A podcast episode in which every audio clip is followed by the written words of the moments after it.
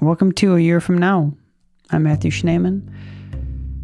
Music in this episode is done by me and Musical Corpses, an online music collaborative type thingy. Check it out if you'd like. Link in show notes. It's also an independent podcast, so please hook us up with some money if you can.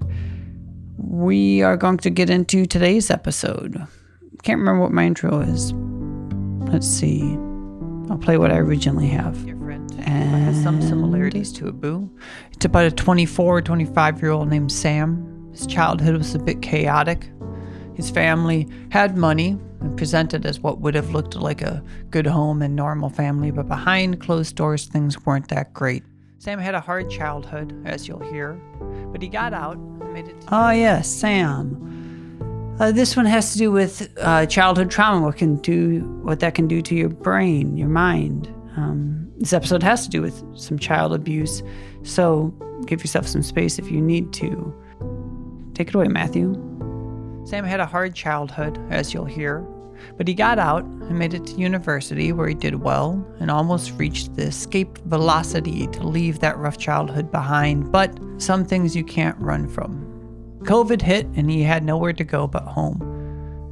Actually, right next door to home, a barn. And right now, uh, you're in you're in a barn, right? About Yeah. um, a little bit adjacent to your parents. In his parents' barn, depending on them, how does that feel? It's tough and it's kind of embarrassing, but I also feel, I guess, kind of justified in it in the sense that it's like they didn't do much else for me.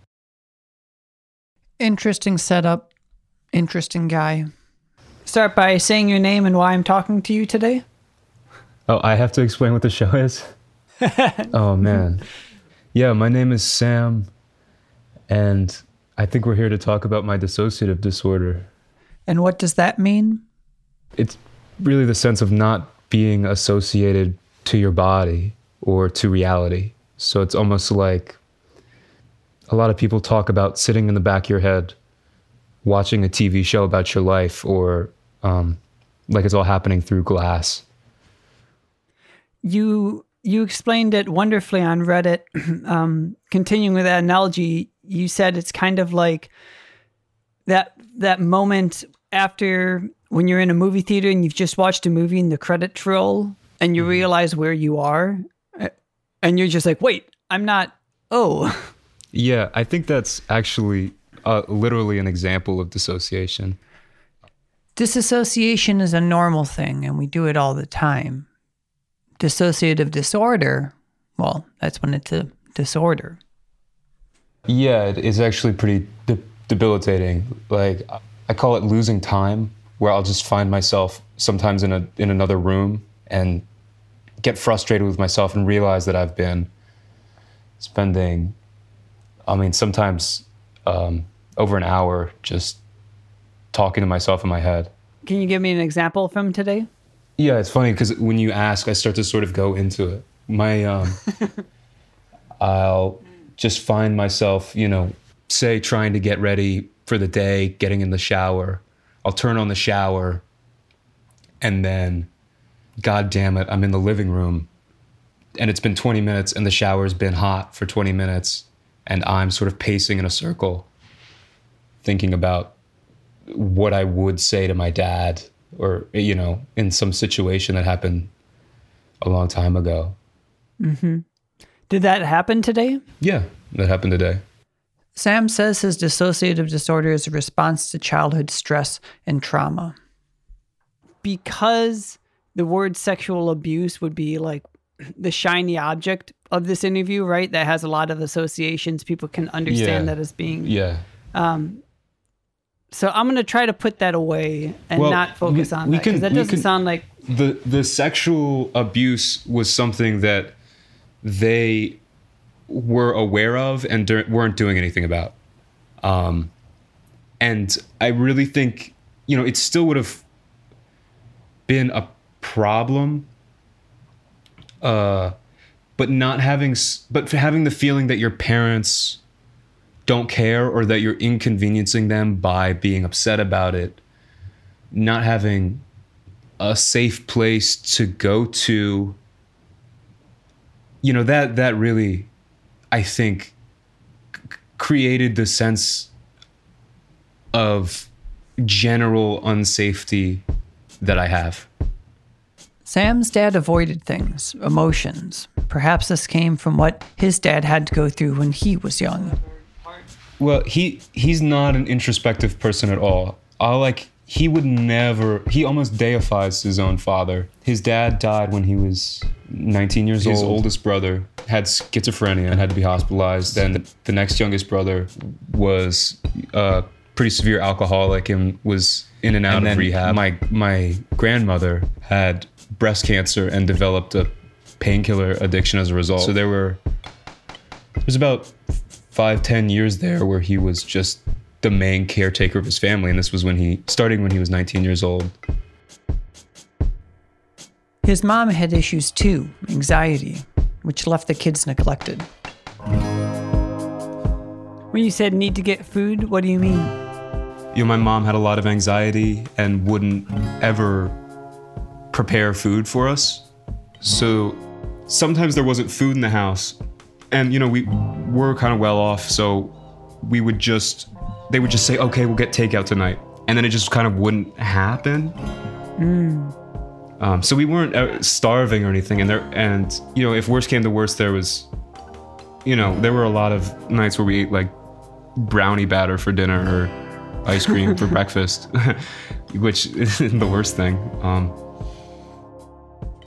For some reason, I really latched onto the brownie batter detail. Asked him a lot about it. Well, when you had brownie batter for dinner, was it?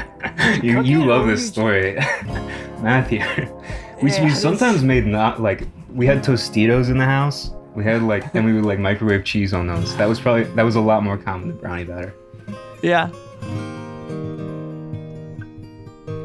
Is that something that you subconsciously crave, or is it something that? No, like the opposite. I'm like, yeah, I don't ice cream.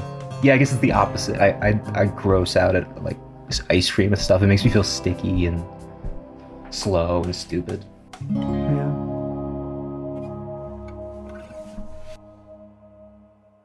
It's funny, like back then we just thought we like watched Malcolm in the Middle on TV and you just think you're a funny, shitty family and and then it's like, wait a second. I'm not a parent. I, I don't like ever run into kids in my life, but if I see like a kid on TV or like just like around town or whatever, the idea of saying or doing the things that that my parents did is so mind-boggling that um, Mm. yeah What were some of the things that you remember? Like for instance calling the cops on me when i was 10 i was crying and like i was saying like i want to die i want to die i hate myself i want to die. And so they called the cops and the cop like sat me down in the kitchen like i mean first of all this is such a creepy thing like this is not what police are for. And like did like an authority figure explaining to me that if i didn't calm down he was going to come back and take me to a hospital and then i like ran over to the coroner and i don't know why but he came back and he was like do, you, do i need to put handcuffs on you i was like no sir and he took me to the hospital when i was 10 This led to Sam being medicated with drugs he now thinks weren't appropriate. When Sam was 15, he took himself off of those meds and he found himself basically a child in this big old house with a lot of resources, but utterly alone. Yeah, I had my own room with its own bathroom, and I would just not see people for you know weeks at a time. I would I I was I made myself nocturnal on purpose just so I wouldn't have to see people. Oh my lord, that's Yeah, oh, Sam. my heart just opens because I just want to be able to go, you know, Thank you. Pat you on the back and pick you up and say, "Hey, buddy." I mean, you were 15, so you're not maybe not pick you up, but just That's pretty fat too. Abilify um, plumps you up. oh, that's so sad, you know. Sam has been working hard to connect with the world again, get over his disassociative states, and he's facing his issues head on. I really would like to, well, be more present. Absolutely. If things have been going the way they're going to, the way they've been going in my life, I'm going to be a lot realer than I was as you as you've spoken to me now. That's a real goal for me, and it's something I, I take pretty seriously. And if that sounds like Buddhist or meditation ish stuff, it's because it is. Did you uh, meditate today? Today, I only meditated for an hour, but generally speaking, I meditate th- three, four hours a day. One of his Reddit posts was about meditation. The falseness of thought was one phrase he used. The falseness of thought. I think that's something that people who aren't familiar with meditation would Hmm. have a hard time understanding. Can you uh, describe that, perhaps? When you started asking the question, I started was like, "Yeah, I got this," and then now I'm thinking it is kind of hard to talk about. Um, The the ineffable. Um, you're kind of into philosophy, aren't you? Do you ever study uh, Wittgenstein? Love Wittgenstein. One of his most famous phrases was, "That which cannot be said must be passed over in silence." Wittgenstein, he also said the world is all that is the case, and I think that's also that's also a great uh, sort of meditation.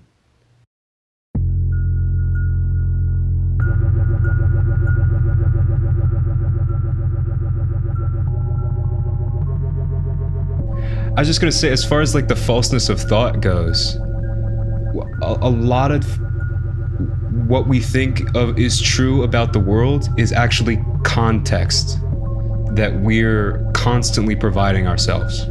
It's like our brain that's putting the world together isn't always reliable. But what can you trust? It's just sort of a, a knowledge, uh, that innate knowledge that comes with being alive that says that's not what's happening right now. That's not um, a part of this moment. That's just something you're bringing with you. It's all pretty highbrow, weird stuff, but Sam has been disconnected from his body, his experience of being alive, and these lofty philosophical ideas, they're not just intellectual ping pong, but actually a helpful way for him to see that he is part of the world, how to trust his mind, even though his mind keeps hijacking him and pulling him away from the present moment or whatever.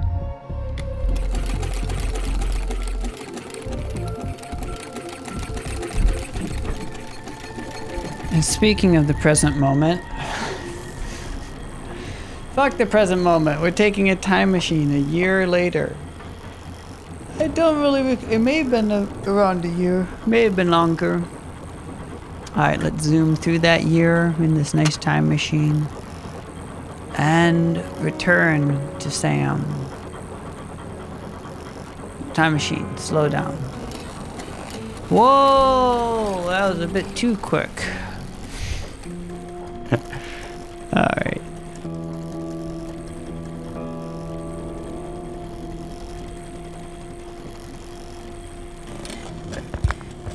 wonderful. Well, it's- It is Pacific. Wait, we set up this for um Pacific time, right? You're in. I'm in LA. You're in LA. Yeah, I moved across the country. Get the hell out of Dell. yeah, the hell out of fucking Delaware. What happened in the previous year? I think we talked before I had the psychotic episode. I had a really bad trauma induced psychotic episode. I mean, it's the experience is just like overwhelming fear. it's not that interesting. I ran to my neighbor's house. Um, I, I I thought I remember at one point I thought like nuclear bombs were going off, and so I was Hmm. like freaking out on in his house. So it was. It wasn't just an emotional, No, no, it's um, like heightened emotional state, but you were having um, distortions. Yeah. Like I remember running through the woods and like seeing like black crows everywhere, like flying, like reacting to my emotions. So that was weird. and at one point I thought I was controlling the weather. That was a bad week. Yeah. Mm. Yeah, I talked to someone who had a similar experience and they thought they were controlling the weather as well. Really? I, I that's interesting. What do you did they know what that was? This is Amin from another episode. He talked about how before he learned that his dad died, he had a sign. Before before that, I had a sign. Like I was when uh, when I was in the the ambulance car. I heard I heard the song by Katy Perry. Uh, Are you ready for the perfect storm? And I felt like I, I also felt the pressure in my head, my forehead, and there was a huge storm. And uh, I felt like also it was connected to me, like and uh, on So- through the trees, through the trees, I saw like a baby forming, like there was an image of a baby forming through the wind. I don't What know did- how to What do you think that means? maybe reincarnation. I don't know. Amin's psychotic episode happened after smoking weed, kind of flipped his switch. Sam contributes weed to his episode as well. Mm, I don't think we talked about weed back then. Really? No, I mean, I was just smoking way too much weed, and that had a hu- huge impact on the psychosis. I don't think I would have had that experience if I wasn't high all the time. It's like a dam breaking. I mean, or it's like a hernia in your brain or something. Like everyone just has like a weak spot, and if you put enough pressure on it, it just looks different for different people. Like for some people, it's like bad OCD, or I don't know. Sam had to cut out smoking so much weed. This helped stabilize him a bit. That's not too surprising. But what did surprise me was something else that he needed to stop doing. Are you still meditating? Uh, no. At the time, I was meditating because I was trying to. I think. Sorry. Yeah, I think I was just looking for something that didn't exist that was gonna light everything up for me. I, I think a lot of times it's best for me just like to not sit there and do uh, crazy stuff in my head. Like, I think it's better to just live as embodied as possible. Amin had a problem with meditation too. He told me that he once meditated to make his computer run faster. There was a link between the meditation and him becoming less connected with the world. In fact, he said his life became more stable when he stopped meditating. So you haven't done anything in particular, it's just kind of naturally you're not having as many hallucinations. Yeah, because I stopped uh I stopped doing meditations and stuff like that. And I stopped like looking into it very much. That's odd. So you stopped meditating on it and that actually helped. Yeah. Now, this isn't a medical show, this isn't medical advice. Weed and meditation can be great tools for a lot of people, but we're all individuals. And you need to learn who you are, how you react to the world, what works for you. And by the way, it's not going to be one thing. Unfortunately, that's a lesson that I think we all know. I once heard a phrase I like there's no silver bullet, but there might be silver buckshot. A lot of little tools. Sam's at a different starting point. He just needs to learn how to exist in kind of a fundamental level, a level that many of us take for granted. for other people, uh, they don't have to like re-find what emotions are like in their body. Like they know what when they're feeling sad, they can be like, "I'm feeling sad." They don't need a therapist to like tell them and explain what sadness feels like, and slowly. So that means stuff like that. Yeah. Did that happen? Yeah. When I started therapy, I was I told my therapist I have I have narcissistic personality disorder, and I need your help to to to cure it because I, I don't want to hurt people. And I was like, I don't have feelings.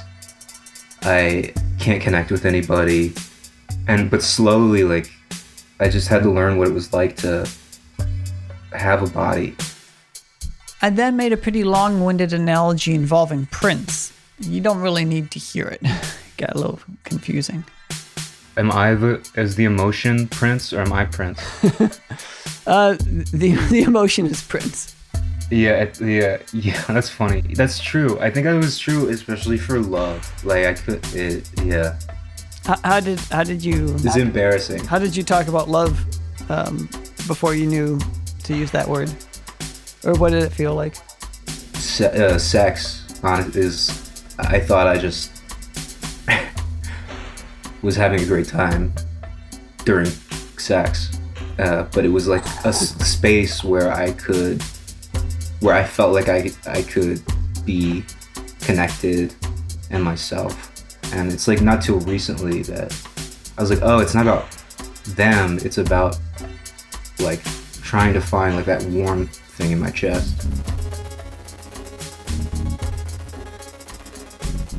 It's weird when we think of "I love you." The "you" is almost the most important word in that sentence. But just being able to feel love is fundamentally the most important thing. And that's not always given. It's been a long road for Sam.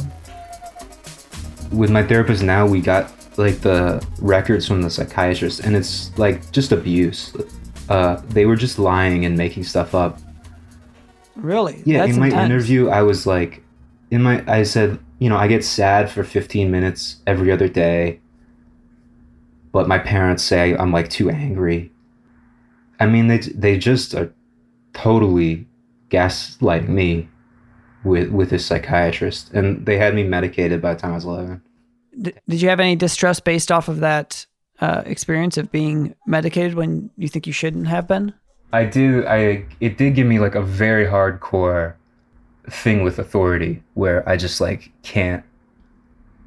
That's like I sometimes just can't deal with it. Like even just sitting in a classroom, sometimes it's just so infuriating to me that there's someone up there acting like they're better than me. it's, it's just that's maybe my narcissism coming Oh, through, yeah. but like I, it, it looks. I guess like the thing. I just see it as because of my dad. I just see it as like a lying threat. Like I, I don't have much experience with justified authority figures, so yeah, that that probably is what came out of that. Yeah. Do you remember anything else from the old documents of when you were um, in treatment as a kid?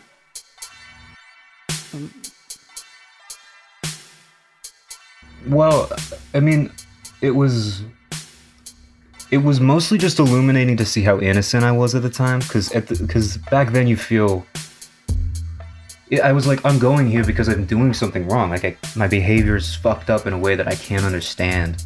Um and how I think I was trying my best to do whatever I was supposed to be doing. So, Are there any phrases that you remember from those summaries when you were looking at them? I remember that like the psychiatrist asked me to describe myself and I said I'm I'm usually really happy and angry. And I'm like that sounds like me. that sounds like me. Or how would you describe yourself now? Happy and angry and also a little bit sad and scared.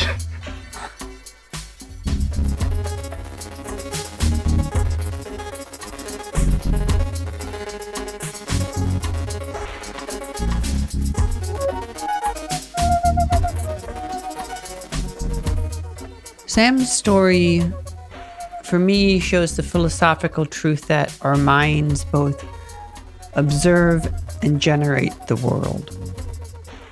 And learning the distinctions between those can be difficult.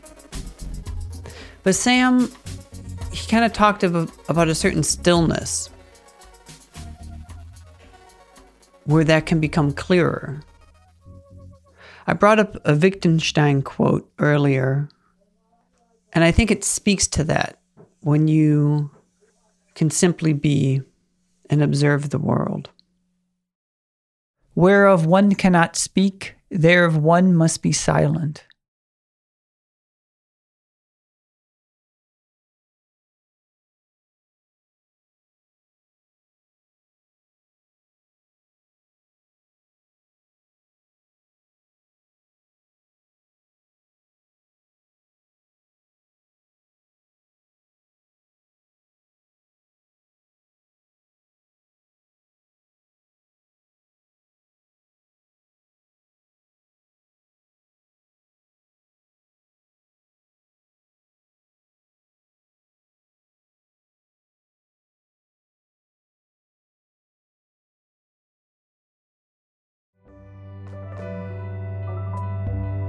There are questions of reality, feelings, your emotions, they can mislead.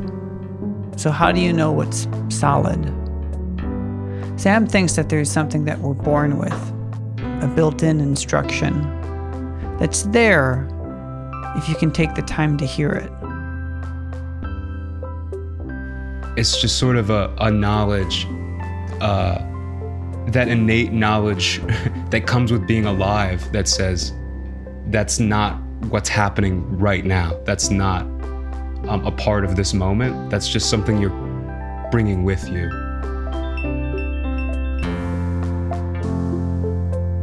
Thank you for listening.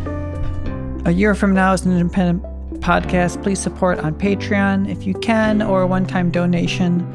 Uh, both links are in the show notes. We desperately, desperately need them. Um, well, I'm Mike Winway. I'm Matthew Schneeman.